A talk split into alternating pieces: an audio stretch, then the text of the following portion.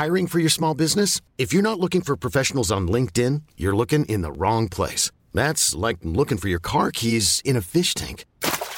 LinkedIn helps you hire professionals you can't find anywhere else, even those who aren't actively searching for a new job but might be open to the perfect role. In a given month, over 70% of LinkedIn users don't even visit other leading job sites. So start looking in the right place. With LinkedIn, you can hire professionals like a professional. Post your free job on linkedin.com slash achieve today.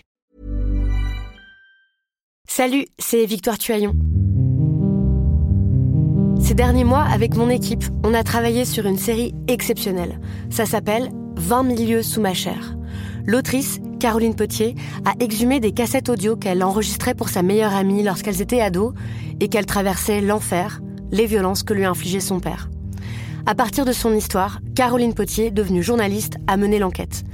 Comment on pourrait éradiquer l'inceste?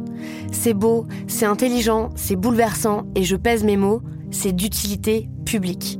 Pour continuer à sortir de l'océan du déni, écoutez 20 milieux sous ma chair, dans le cœur sur la table.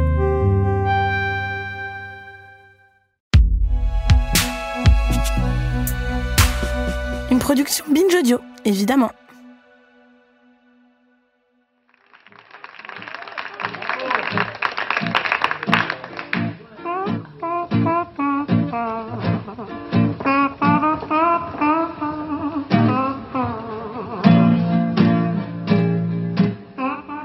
1962, Colette a 36 ans. Elle travaille depuis plusieurs années en tant que secrétaire de rédaction à l'OCDE, l'Organisation de coopération internationale de développement économique. Et puis, un jour, un beau jour, après des années de bons et loyaux services, elle tourne les talons.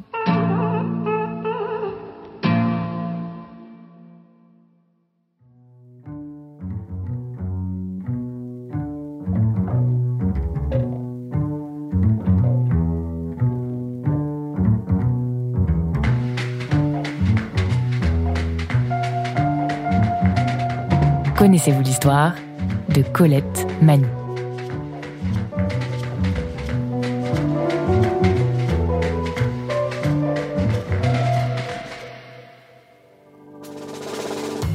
Colette est une enfant plutôt épanouie.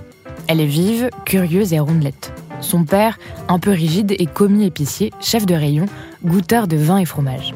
Sa mère, quant à elle, est fantaisiste et joyeuse et souhaite vivre de ses passions, le théâtre et la musique.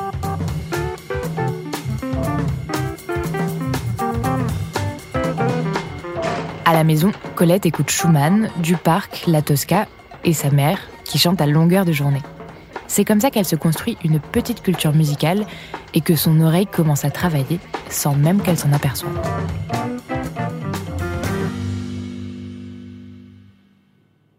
Colette grandit sans heurts jusqu'à l'âge de 8 ans où sa vie bascule. Elle est violée par son oncle. Quand il est arrêté pour avoir récidivé avec d'autres enfants, dans la famille, on a de la peine pour lui. Cet événement pour Colette est déterminant. Son insouciance s'arrête ici.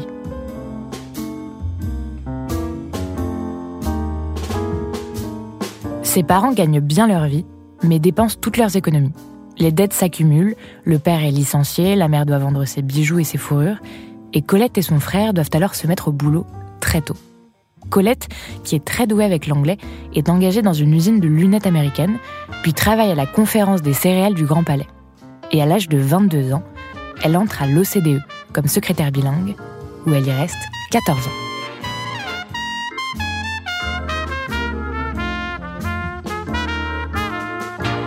Tous ses proches disent à Colette qu'elle a un don. Son don, c'est sa voix. Une voix sublime, chaude et grave. Son entourage passe son temps à lui dire qu'elle devrait se lancer. Pendant un an, elle y réfléchit. C'est vrai, quand elle chante, Colette s'évade vers des émotions qu'elle refoule le reste du temps. Mais est-ce bien raisonnable? Dans son boulot, elle a la sécurité de l'emploi, et ce n'est pas rien. Tout envoyer bouler comme ça, à son âge? En réalité, de la sécurité, Colette n'en veut pas. Elle pose donc sa démission et se lance à l'âge de 36 ans dans la chanson.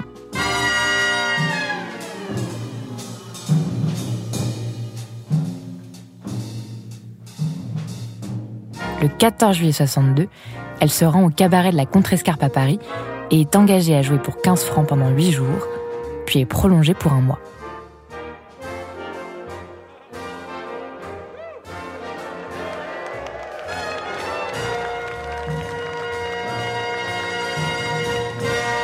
Comme on dit dans le milieu, Colette n'a pas le physique d'une chanteuse, si tant est qu'il y en ait un. Au début, ça la gêne. Un jour, elle demande à la patronne d'un cabaret que diront les gens à cause de mes jambes? Mais elle ne se décourage pas. Elle croit en son talent. Elle continue à passer des auditions.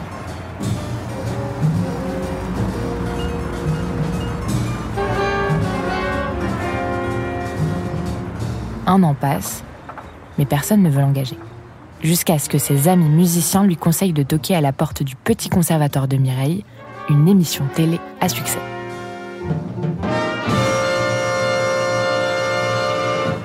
S'appelle le blues? Uh, young Woman Blues. Let's go. I kept this morning when chicken was crowing for day. Felt on the right Le principe. Mireille sélectionne des auteurs, des compositeurs et des interprètes professionnels de la chanson. Ceux qui sont retenus ont la chance de passer à la télévision et d'avoir une petite interview où ils peuvent parler de leur style, de leurs inspirations et de leurs ambitions. Un puissant moyen de promotion pour tous ces jeunes qui débutent. L'ambiance est chaleureuse et Mireille maternante. Elle appelle ses élèves mes enfants, qui lui répondent toujours en retour Oui, madame. Colette est retenue à l'émission. Et quand vient son tour, sa voix grave et puissante impressionne. And I'm done no running round. Some people call me a heather, some call me a bird. Colette chante avec ses tripes. La France est sous le charme.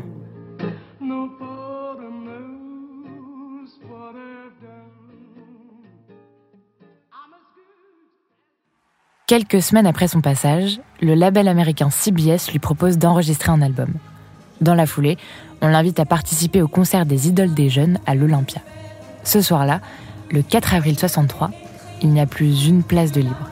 Se succèdent entre autres Claude François, Sylvie Vartan, Dalida et Colette Mani, qui est tétanisée. Une pauvre femme terrorisée sur la scène de l'Olympia, témoigne-t-elle. Mais pour Colette, cette expérience est merveilleuse. Sur scène, elle se libère en laissant dans les coulisses ses angoisses et son appréhension.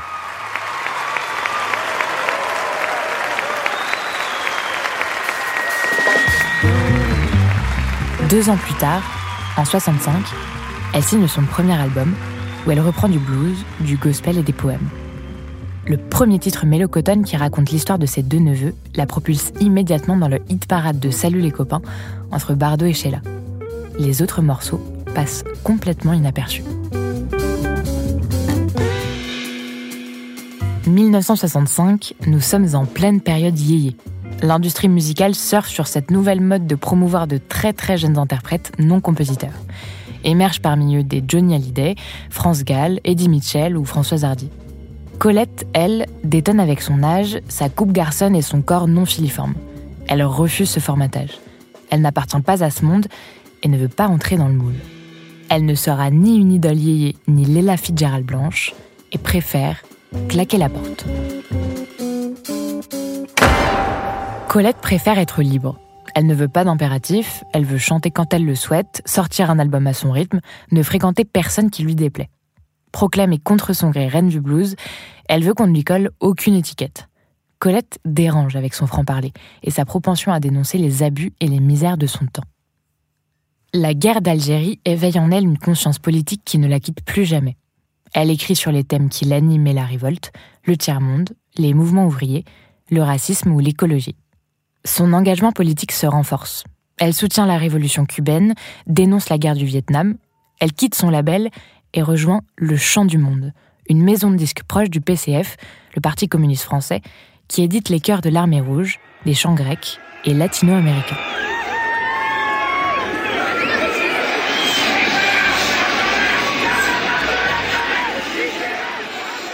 Quand vient l'année 1968, Colette a 40 ans. Elle ne sait pas trop où se placer pendant cette révolte essentiellement menée par la jeunesse, alors elle rejoint les usines en grève de l'Est de la France, avec notamment le groupe de cinéma militant Medvedkin, lancé par le réalisateur Chris Marker. De cette expérience, elle en fait un album, Mani 68-69, qui regroupe des chansons et des collages sonores des films captés pendant les manifestations et les occupations d'usines. Elle s'émancipe progressivement du traditionnel couplet-refrain et tente de l'expérimental.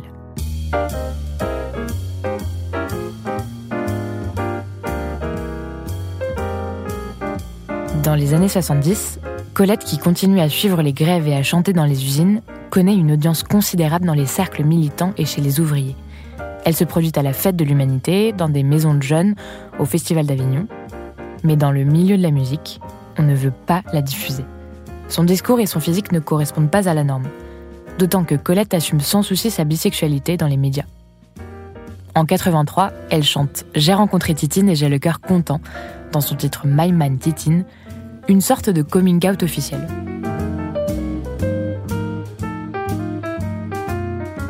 On lui dit un jour On ne veut pas de toi à la télé parce que t'es trop grosse.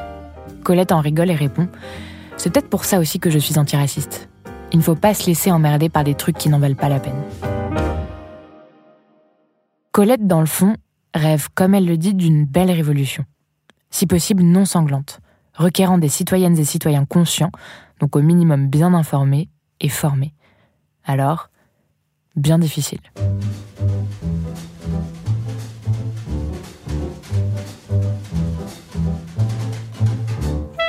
La carrière de Colette tombe peu à peu dans l'oubli, alors que celle-ci s'essaye à la recherche formelle sur le jazz ou au rock progressif.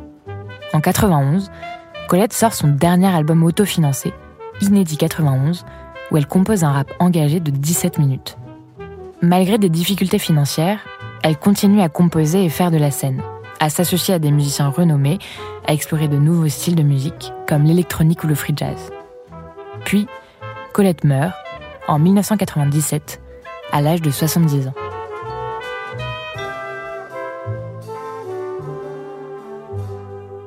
Elle aura chanté jusqu'à la fin de sa vie, préférant renoncer à une certaine gloire et reconnaissance en ne jouant ni le jeu de l'autopromotion, ni celui des maisons de disques qu'elle méprisait tant. D'autres artistes, comme Léo Ferré, avaient agi à peu près de la même manière, mais à croire qu'avec Colette, le milieu aura été moins indulgent. Elle s'en est contentée. Longtemps restée dans l'oubli, elle a connu un regain d'intérêt après sa mort, notamment chez les rappeurs. Rosset lui a rendu hommage dans sa compilation Les Damnés de la Terre. Et Aurel San a samplé la chanson J'ai suivi beaucoup de chemin pour son titre Mes grands-parents dans son album La fête est finie. Colette s'en est contentée parce que ce qui comptait le plus pour elle, c'était de pouvoir continuer à écrire et interpréter ses morceaux, qu'importe le succès. Pour elle, le monde allait mieux en chantant. Elle était convaincue que pour la société soit plus apaisée, on n'avait qu'à faire des chorales. D'autant qu'elle l'a dit dans un entretien, tout le monde sait chanter.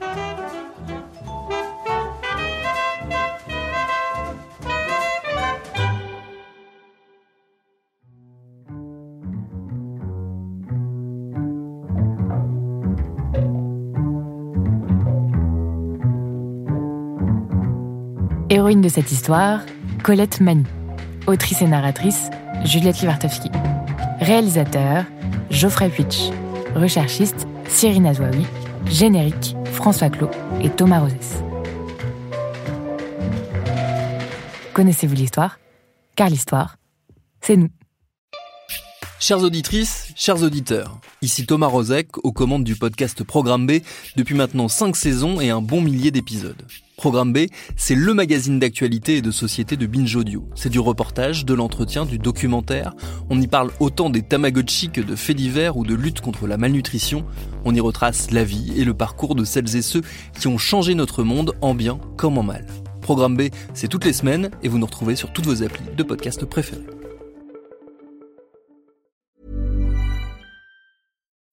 When you need mealtime inspiration, it's worth shopping Kroger, where you'll find over 30,000 mouthwatering choices that excite your inner foodie. And no matter what tasty choice you make, you'll enjoy our everyday low prices, plus extra ways to save, like digital coupons worth over $600 each week. You can also save up to $1 off per gallon at the pump with fuel points. More savings and more inspiring flavors make shopping Kroger worth it every time. Kroger, fresh for everyone. Fuel restrictions apply.